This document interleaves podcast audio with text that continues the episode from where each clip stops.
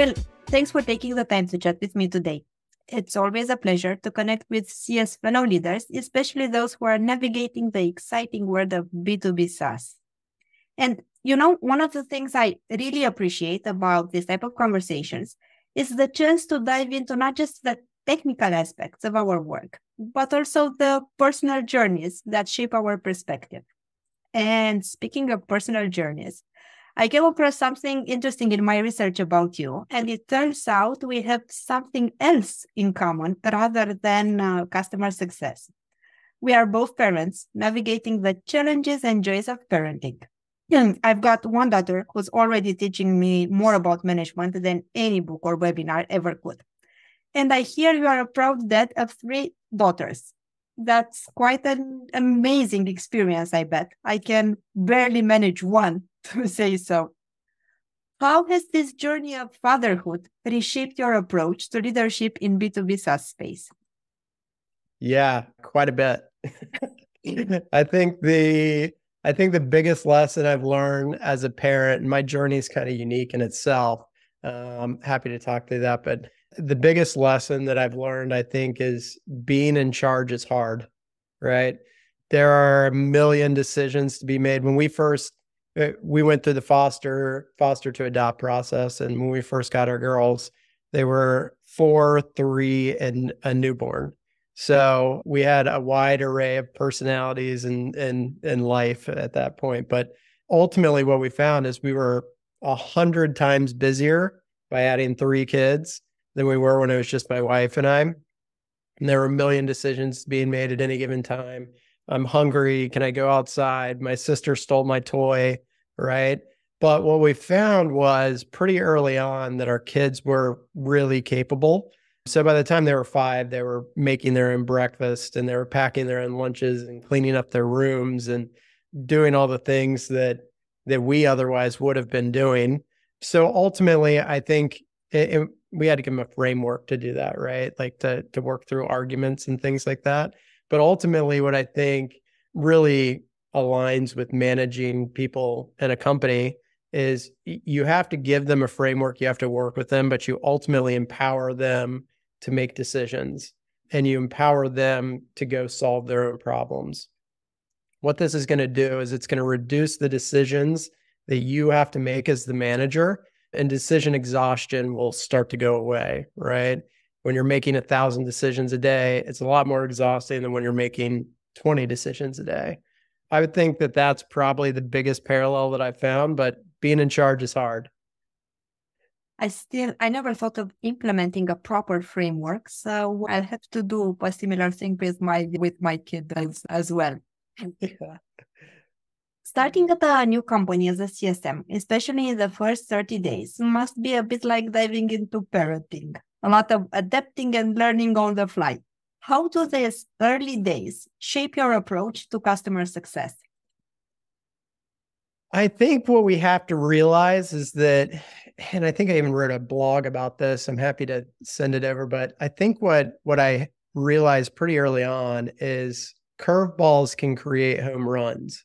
Right? Just because somebody throws a curveball at you doesn't mean you can't hit the ball. Uh, I think our, our adoption journey was very similar, but even when you're starting a new, co- uh, a new company or joining a new company, the reality is, is, is you spend a bunch of time interviewing and having conversations, and that's kind of the honeymoon phase, right? You're asking questions, they're asking questions, you're getting to know each other. But ultimately when you get hired on or you start the company, you're going to realize that that two-week to six-week interview time period was nothing in the grand scheme of things. And there's a million other things to learn. So I think that's where thinking long-term kind of shines through. If you're thinking about it short-term, when you join a company or start a company, I think the challenge is at the first sight of something unexpected, you're going to try and find a way to get out. So you have to be prepared for those curveballs. You have to be prepared.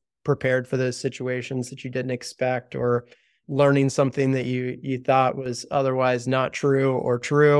You just have to be prepared to, to work through those long term. You mentioned about learning in the first uh, in the first in the first month, in the first weeks of uh, taking a new uh, C S challenge. How do you how do you prioritize the learning process? Because you have to talk with so many stakeholders, you have to, and besides, you have maybe your team, maybe your peers, you have to go through the product, you have to go through processes, if they do exist.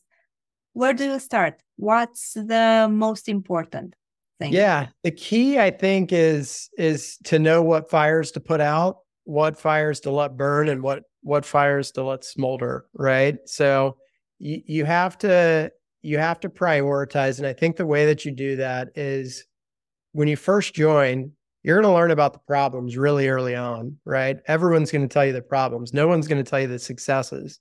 That's just human nature. We have an issue. We have a, a tendency to talk about issues rather than solutions. So I think really the first week or two is really spent having conversations with everybody in the organization. Anybody that's currently in C S, that's customer facing, the sales team, the management team, product team, what are you hearing? Having those conversations with, with the individual contributors and the leaders of the company are, are really going to give you that problem list. And then the problem list becomes prioritizing. So it, it becomes figuring out, again, what fires absolutely have to be put out right now, what fires you can kind of let burn over here that aren't as important, and what fires to to kind of let smolder and, and and they're they're kind of building up. You'll you'll quickly learn your priority list just by conversations. People are pretty open and transparent, especially about about problems that affect them. What I read from what you said takes me to focus. And I think this is one of the most important uh, things in not necessarily in a, or not only in a customer success role. And I know that you second second this. How do you apply this idea of focus to enhance the customer success and scale the business effectively? Yeah, I'm a big proponent of focus. The reality is, if you want to do anything with excellence, you have to focus, right? And I have dozens of tricks and tactics that you can use, and happy to talk through a few of those. But please do that. Yeah. The overarching message is, if you want to do something high quality, you simply can't multitask. And that's coming from someone who loves to multitask, right? It's very much in my nature to work on ten different things at once, but I have to rein myself in and, and realize that if I really want to get something done to the highest quality, it's it, it all comes down to focus. So it's probably easier when we're talking about focus, it's probably easier to start backwards or start at the end and work our way backwards. Why is focus important? Let's start with the end result, right? The end result is I want to get more done, and I want to get it done to a higher quality, and I want to get it done efficiently, right? So if that's the end goal, what prevents you from getting to that? Usually it's internal and external distractions, right? So what are those distractions? Decisions are a big one, which we've already talked about today. Making lots and lots and lots of decisions can be can be distracting and, and take away from your focus. Other work is constantly being com- is constantly competing to get done. Meetings are a big, big distraction. So what do we do to eliminate those distractions? This is ultimately where we come full circle. So decisions, we just have to make less of them, right? We have to empower others to make decisions. We have to reduce decision exhaustion. Here's, this is one of my tips, right? One of my tips around decision exhaustion is I have a uniform that I wear every day. And we talked about this off camera on the way in, and it's not literally a uniform, right? But it's, I have this hat that I wear five or six days a week. I have every color t-shirt in this brand. I have, you know, so I don't have to make the decision when I first wake up, what am I wearing today? It's just one less decision that I have to have to make. I eat, and some people, foodies, are going to be mad at me. I eat the same thing every day for lunch. I don't have to make a decision. I eat the same thing. It takes me fifteen minutes to eat, and it's done, right? So I'm eliminating those decisions, which reduces my decision exhaustion. Other work creeping in at the wrong times. How do we solve that? That's that was the second one. And I have a one tab rule. So what I mean by that is when I have something that I need to get done, I will pull one tab off my browser and only focus on that one tab for a set period of time or until the task is complete, depending on the priority of it. So, and then I set my computer to do not disturb, right? So no more like six hundred tabs across the top. You're bouncing around, you're getting notifications here and there and everywhere, right? One tab is is kind of my, my I'm going to zero in on this and focus only on this, this aspect. And then the third was meetings. And I think a lot of people talk about this, and it's almost cliche to talk about it, but it's like, just reduce the recurring meetings that you have on your calendar, right? Time block, set specific blocks on your calendar for when you're going to get work done versus when you're going to meet with other people.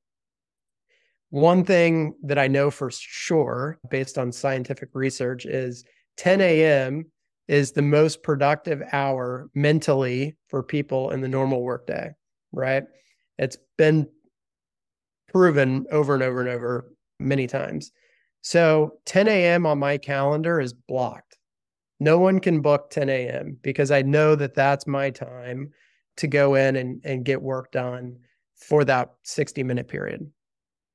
So I think there's a million ways to optimize output, but I think focus is the vehicle that gets us there.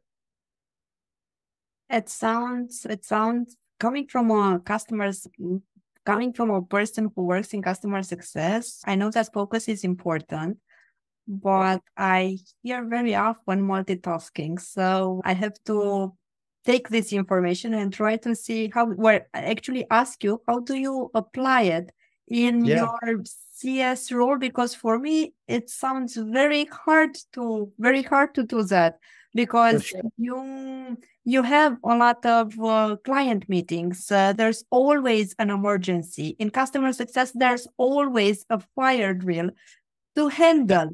So yeah. this hey. goes deeper into how See. to organize, for instance, your day in order to keep this, this focus. We we have to go back to the which fires do we let smolder, which fires do we put out, and which fires do we let burn, right? There is always a fire in customer success, absolutely. And these rules are going to get broken, right? But if you stick to these rules ninety percent of the time, you will be more efficient. So the ten a m thing is a non-negotiable for me. Unless someone calls me, because I won't see it, right? If I don't have Slack open and I don't have my email open and I don't have our help help desk open and I don't have, you know, if I don't have all these things open and I'm only focusing on one thing, the only way somebody's going to get a hold of me is call me or text me, but I probably won't see it if it's text. They'll have to call me, right? So that's a non-negotiable for me. That's my one hour in the day. No one can disturb me during the workday, and I can get things done. I can narrow in and focus. But at the end of the day, I think it really comes down to you have to set the rules for yourself to be productive. There are always going to be distractions. There's always going to be a fire. There's always going to be someone calling you, trying to get your attention. A million things compete for your attention every day. It's the, the question is, what are you going to give your attention to? So while it is difficult for sure, it's absolutely difficult in the sense that, that there's so many things competing for your time, you have to outline those rules that you're going to follow, and you have to follow them. If you don't follow them, it's not a controlled experiment and you don't know if they work or not. So follow those for, for thirty days and see if they work. And my guess is you'll come out being more productive at the end of those thirty days. In my and in my case, the thing that I've learned from being a mom is that, okay, focus is one thing. I cannot do my, I think I was a multitasking person uh, before being a mom, but now I think it is, I think it's a combination between focus and multitasking. I've learned that I can do so many things in five minutes and I'm not wasting, wasting it. And I think I've uh, learned that time is the most valuable resource that I have, and it is very limited. So yeah, indeed, I decide very well on where do I consume my uh, my energy. So I do share your uh, your beliefs. I, I love that. Time is time is your most valuable resource that you can offer, right? To anyone, because uh, again, there's so many things competing for your time, including your family and your kids. You have to make time, time for that. So I'm with you. I agree. And besides, besides this, another thing that I had to adapt is with unpredictability.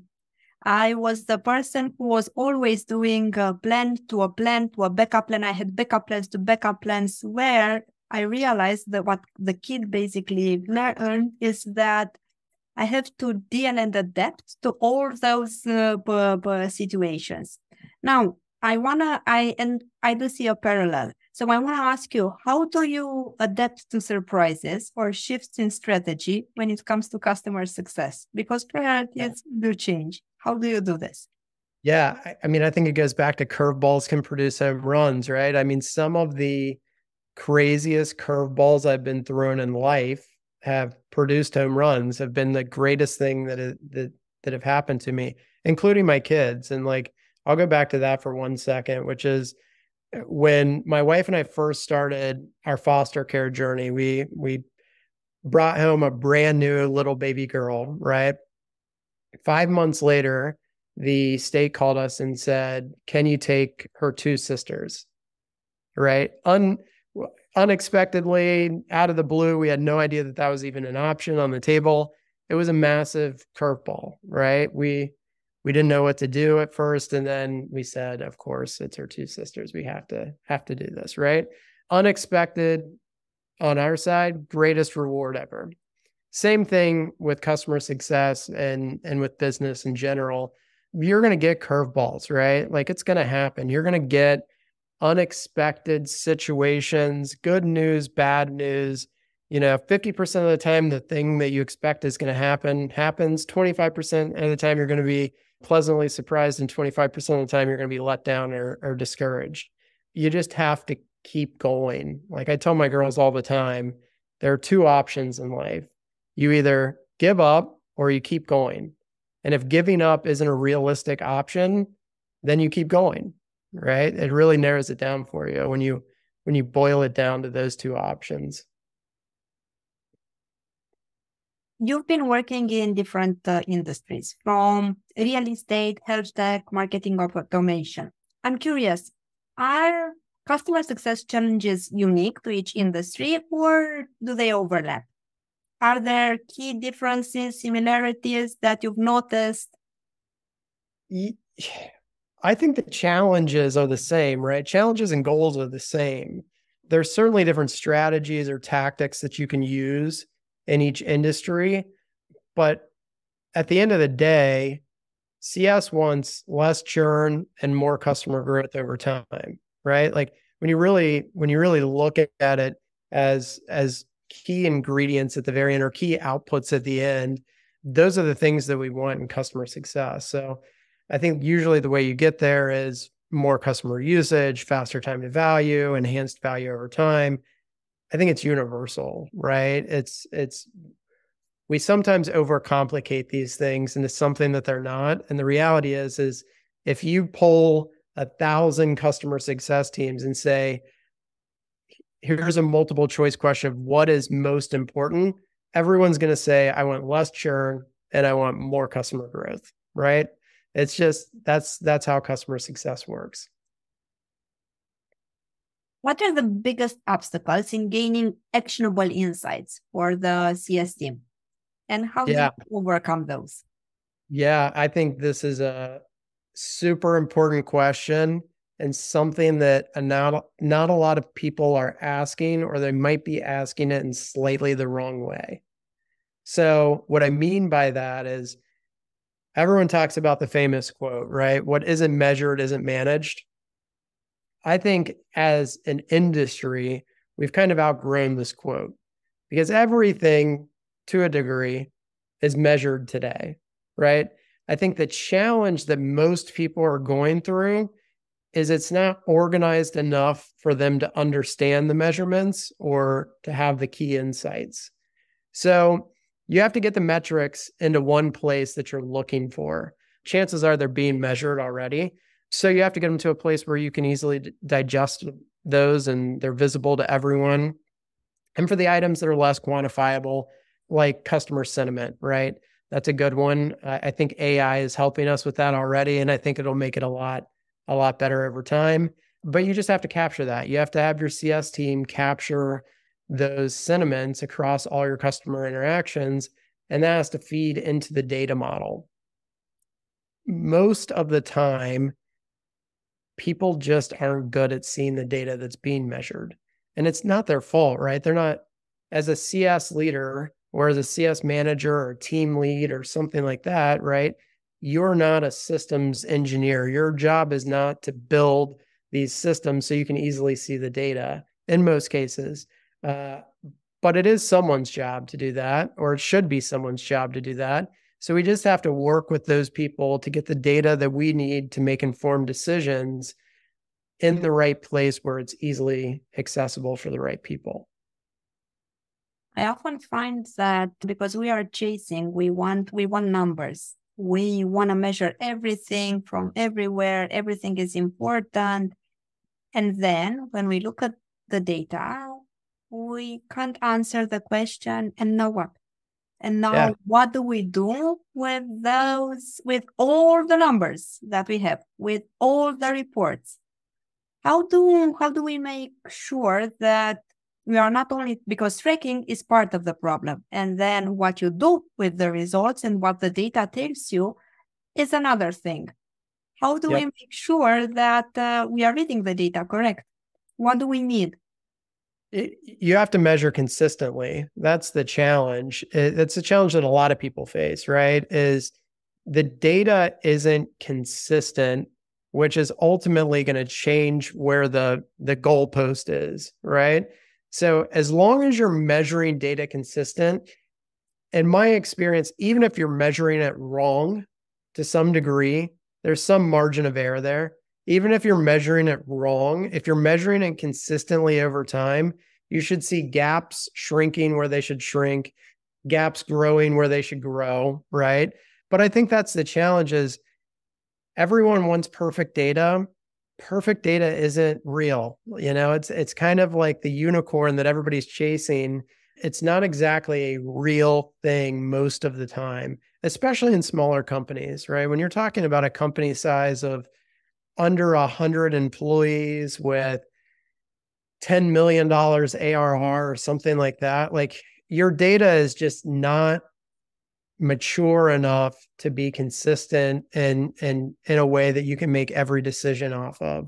You should try to make as many data-driven decisions as possible, but at the end of the day, you, you just have to measure that data consistently and see incremental increases and getting better. Speaking about data, I want to speak about tools that basically help us extract this data. How crucial is it to choose and use the right tools and the technology stack in customer success? And how much does this impact the effectiveness of a C S team?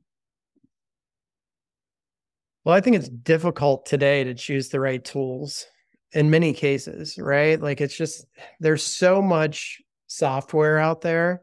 Making the right decision is really hard. But I also find in the customer success world, onboarding world like us, right? That it's probably the most undervalued, underfunded team in an organization. When you look at sales and engineering budgets are massive compared to, to C S budgets still today. I think the market's coming around, but it, it's still, still a big discrepancy today. But that's really why we created Onboard is like, I was looking around and I saw that customer onboarding teams typically used Excel files or generic project management to onboard. So I, I figured there had to be a better way. And if there wasn't, then we were going to create it.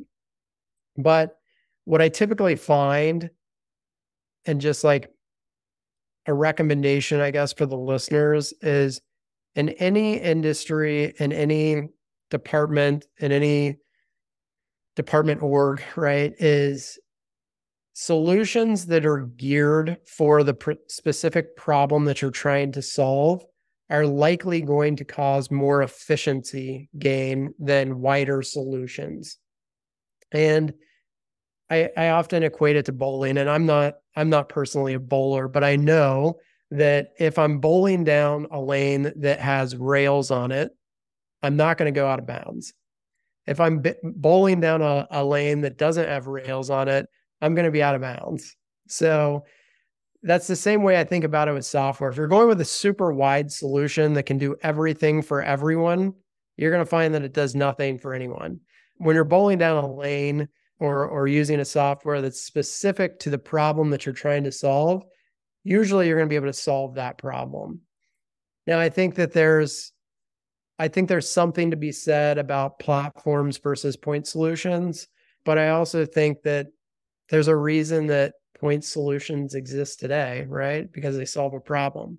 So I think from, from an impact perspective in the customer success world, in the onboarding world, in the support world, technology makes you more efficient. It's the same across every other department and every other org. So super crucial. Unfortunately, harder to make a decision than it should be in today's world, but I think that'll all change over time, right? I think as as more software providers focus on customer success as a, a sol- or an organization that they want to support, right, or department they want to support, I think it's going to become easier and more scalable to to pick the right solution. I'm I'm just curious now, because you mentioned that it's hard to pick the right solution. How do you how do you take your de- decisions? How how are SaaS products convince you to try them out? What do yeah. they do? What do they need to do? I'll tell you one thing: it's rarely LinkedIn email or InMail, despite getting sixty thousand InMails a day. But uh, I think the way that I've always purchased, and and the interesting part about that question, I've kind of found myself falling into that role across every company that I've ever been at in the last fourteen years is, is enterprise software purchaser, right? And, and kind of the way that I've done it is I usually identify the problem, design the solution, and then find the software that supports the solution. I always say purpose before technology, meaning like, if we're solving this one problem, what is the ideal solution for that? Now let's go find technology to support that. So again, it's it's working backwards. It's the same thing we we did earlier with focus, right? Is you kind of have to work backwards in that scenario of what am I really trying to solve? What's the ideal solution, and and what can support that that framework or that architecture that I'm I'm putting in place? And then you just go out and do a lot of demos and, and ask a lot of questions and, and ultimately hope that you make the right decision. And how do you get funded for this? How do you take the so leadership buy-in for this? That's yeah, one of the and, things that C S leaders do speak about. It's hard for them to, to be funded. And you also mentioned that C S yeah. is actually the team that it's the most unfunded in compare, if you compare it with sales, for instance. Yeah. So I'm going to tie this into how do you, okay. So how do you make the right pitch to get the right software, get the budget for the software? I'm going to make the same argument for headcount here. And I'm going to make the same argument for if you as an individual want to move to a different role in the company. Let's say you want to go from a success team lead to a manager or director, right? It's all the same process. And I, what's funny about this is I literally just had this conversation on Monday with, with a C S team lead that wanted to move to director at a different company, right? And it was a connection that we had made, and I had a conversation with them. So ultimately, it's the same process. So the process is, you have to evaluate the problem first. How big is this problem that we're trying to solve? And is it a legitimate problem? And you have to quantify that. And it may not be as simple as if we solve this problem, we gain two customers and we retain two more customers, right? It may not be that straightforward math. But if it is this problem takes twenty hours a month away from our team.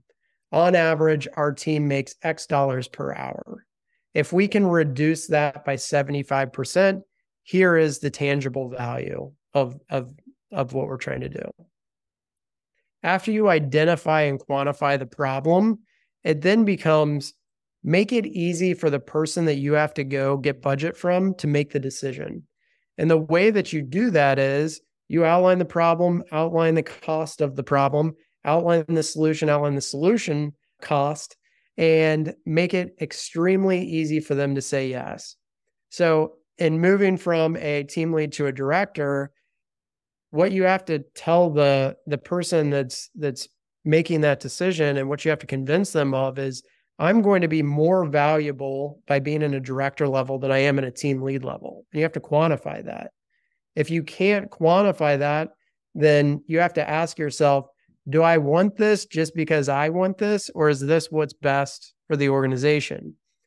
Same thing when you're when you're trying to pitch getting funding for software or getting budget for software is, do I want this because I like it, or do I want this because this is actually going to make an impact for my team and for my company and and save us time and energy and effort down the road?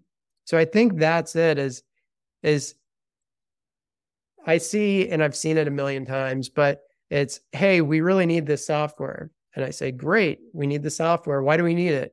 Well, we have this problem over here. Great. How much, how much money or time or resource is that problem costing us? I have no idea.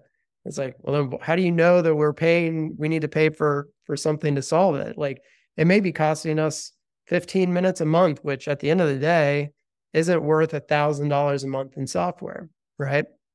So I think that's it is, is I think you have to think through the problem, think through the cost savings of a solution, make sure when you're having that conversation that it's, that it's actually justified and it's not, it's not a selfish decision, right? To buy it. It's a, it's going to make the organization better. You mentioned about team lead and the director's roles and positions, and I want to switch gears to another important pillar in customer success, and that's the team. We talked about we talked about the foundation, we talked about the processes, the framework of technology, and now let's talk about the uh, the people. What are the essential roles within a customer success team, and what stage and at what stage in a company's growth do you typically see these roles emerging? Yeah, super great question. Different stage companies need different things or different roles. I would say if you're a startup, and when I say startup, five people or less in customer success, you're going to have generalists, right? That's a really small company. You're going to have generalists. They're going to be doing everything. They're going to be onboarding customers. They're going to be managing them. They're going to be supporting them. They're going to be doing everything. That's a challenging time for sure. The end goal is what I think most people have in mind. When I am a five hundred person or a thousand person company, the team setup is going to be, we're going to have onboarding over here. We're going to have customer success management here. We're going to have support here. We're going to have a layer of ops over top of them that's making sure that they're, they're the most efficient that they can possibly be. Right? You have this end vision. The question is, when do you split? When do you start becoming specialized? I think, and I I err on the side of early on that, which is once you have your fifth person in customer success, you should be thinking about splitting.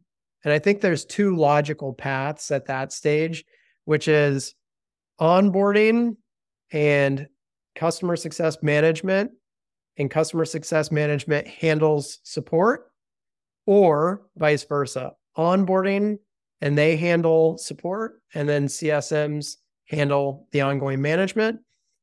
But that's, that's like, again, small, right? So there's five people. So from five people to fifteen or twenty people in customer success, that can kind of be where you land, right? As you can be in that, there's two roles within the department. After that, it splits into three. So you have onboarding, success management, support. And the way that you make that decision on, on which direction to, to go is based off of your specific product, right? If you have a product that's highly technical for onboarding and it has a ton of support questions, and but your management of the customer isn't that often, right? How does that split? Versus the implementation is really easy. The product is wide. Anyone can onboard it themselves with the help of one or two calls from us. And the support is rare, but there's this management piece of extending or adding use cases. That's a whole different split of how you, you split the roles. Additionally, there's a personality piece behind this.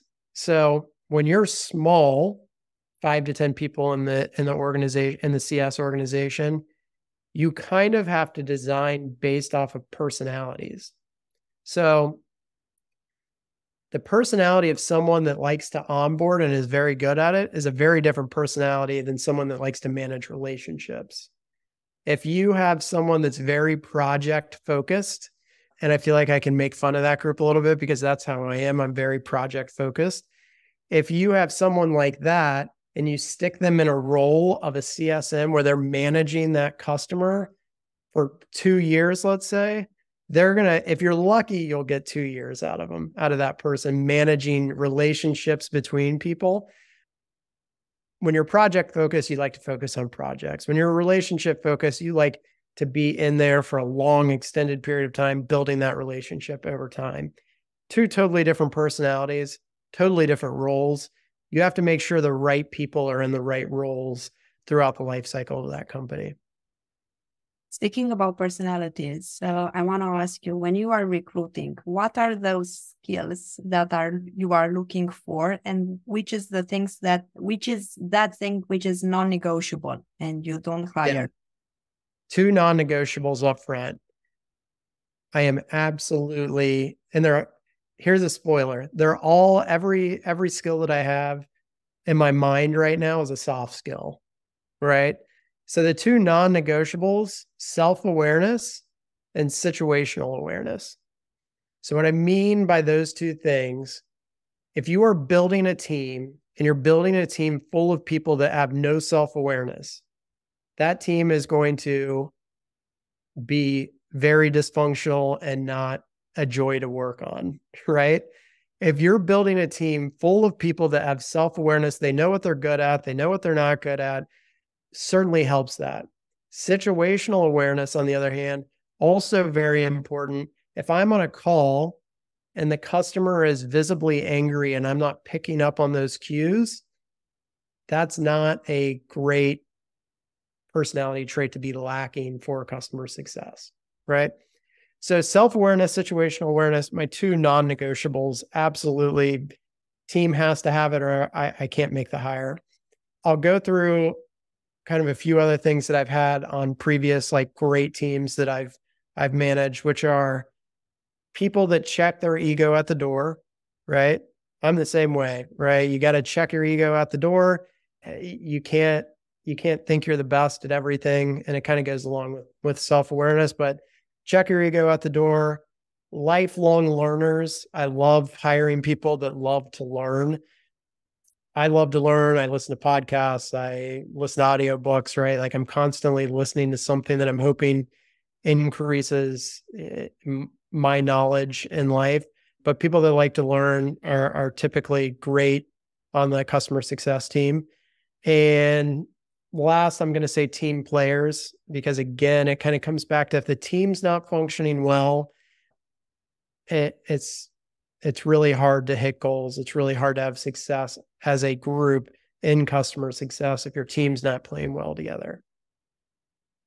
The soft skills are the most hardest to test in an interview process. What's your secret recipe? How do you find out if there is yeah. a good fit or not?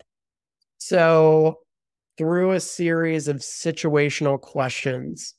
So I have a list of situational questions. And I, again, I'm happy to send this over if you want to share it out with your listeners as well. But I have a series of situational questions for C S Ms and onboarding, onboarding specialists, where basically what I'm trying to figure out is, are you, one, are you self-aware?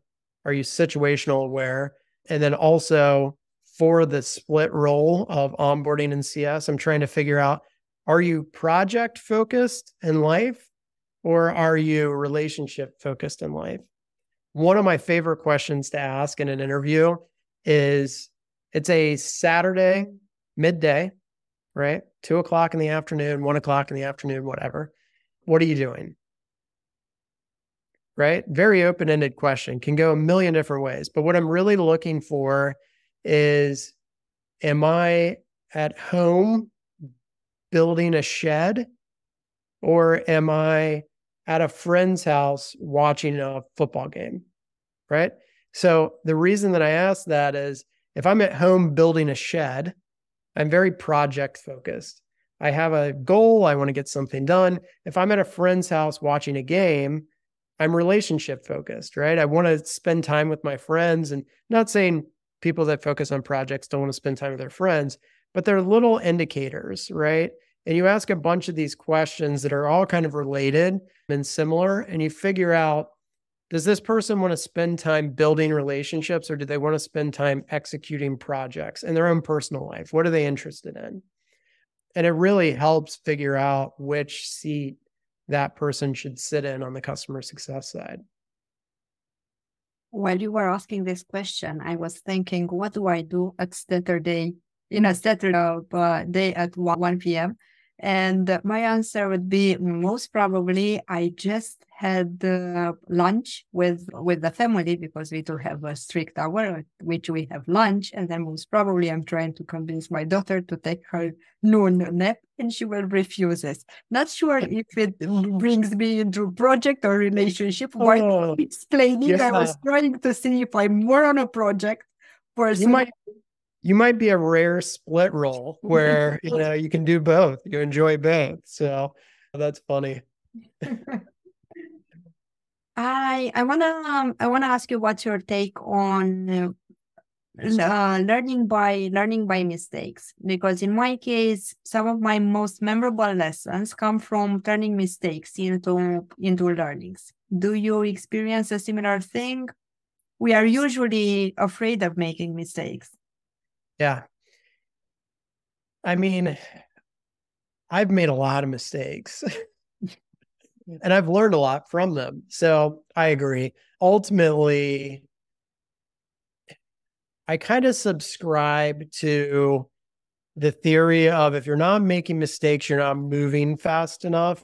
Meaning, like, if you're kind of wandering through life and not making any mistakes, it's like, well, then you're just not making enough decisions. You're not doing enough, right? And maybe you're doing a lot, but you could do more. So I kind of subscribe to that, but I also subscribe to the fact that knowledge sharing is king. So at my last company, I had twelve people in the customer success role. And what we would do is, every week during our weekly meeting, every single person on the team had to bring a learning, sixty second learning from the week prior. So it will, if you didn't learn something in the last week, you like didn't pay attention, right? Like, you should learn a lot of things in a week, but it's a sixty second learning, very basic stuff. It could be a learning of, it could be a, a soft skill learning, right? Like, you know, I found out that if I ask this question at this time, I get this response, and this is kind of what I want. Or it could be, hey, I learned something new about our software. If you do this, then this, and this, and this, right? But if you're constantly sharing those learnings as a team, the team overall is going to make less mistakes. So if you have ten people on your team, that's ten learnings a week. That's forty learnings a month, right? And you can multiply it out from there, four hundred eighty learnings a year. So I'm a big fan of sharing that across the team, preventing some of those mistakes. But I also believe that everyone's going to make mistakes. And again, if you're not making mistakes, you're just not doing quite enough. If you were to whisper a piece of advice in a new C S M C R to help them sidestep common challenges, what would it be? So this is my favorite question of all time. Okay. And I'm going to, this is, and the reason it's my favorite question of all time, I tell my teams this weekly. Doesn't matter if you're new or if you're, you know, five years in or ten years into a company. The answer is you are the expert. This is the advice. So if you've spent a few weeks learning a platform, you're a brand new hire, right? You're four weeks in. You've spent four weeks learning the platform. You've onboarded one company or two companies. You've taken twenty support cases. You are officially in the top one percent of people in the world with that platform. Officially. If you look at all the people in the world and all the people that have solved twenty support cases, onboarded one or two customers, or learned the platform for four weeks, it's a very, very, very small number. So you have to have confidence in yourself. As a new employee, as an employee ten years down the line, you have to be confident that you are the expert and you know more than most people in the world. So when you get on the calls with customers, or you're sending emails, or you're having customer interactions, you should be confident that you're the expert. It's my one piece of advice that I believe everyone, everyone should, should take. And if you're a manager listening to this, you should go tell your team that they're experts. The morale boost, the confidence boost that you're going to see off of this is, is massive. As we bring this interview to a close, I'd like to take a broader look and reflecting on the evolution of the customer success industry as a whole and where it might be headed. What's your vision for the future of C S, and where should upcoming C S M focus their energy to stay ahead? Great question. I'm going to go against the grain here. And I'm going to say future C S is the same C S as today. So I'm not saying things aren't going to change. Things are going to change. What I am saying is, again, we overcomplicate customer success. Everyone's looking for the latest, greatest metric to measure, or the buzzword, or there's there are people that say C S is the new sales, right? Well, it's like, I, I hate to burst everyone's bubble, but like sales is still sales and C S is still C S, right? They're different. They're, they're great roles, right? Both of them are awesome roles in themselves. They're just different. I, I think the goals of C S are going to remain the same. The goals of, of C S are going to be retain customers, increase current growth, right? Or increase current revenue, current customers. I think sales goals are the same, right? Increase baseline new revenue. So my advice to C S as a whole and C S Ms is, is don't get distracted. Focus on the few things that matter most, which are provide a great experience for the customer, over-deliver on things that you've promised, increase usage, right? Pay attention to, to their usage patterns and help them increase it, get renewals, and help show an increased value to the customer, right? If you do all of those things, then you're like the best C S M in the world, right? If you're doing all those things and really honing in and focusing on those things, figure out the tactics that work for you. And there's, again, there's a million tactics and a million different things that you can do to, to increase those numbers. But at the end of the day, it's like, let's focus on the most important things, right? The customer. If we can give the customer an amazing experience and we can increase their usage and we can drive results for them, the rest just kind of falls into place. There's going to be technology that changes. There are going to be metrics that change. There are going to be lots of things that change in this industry, but the end goal is, is still the same. Well, thank you very much for your time and for the hour. It was a very nice discussion, and I'm glad we had the chance to, to do it. Thank you.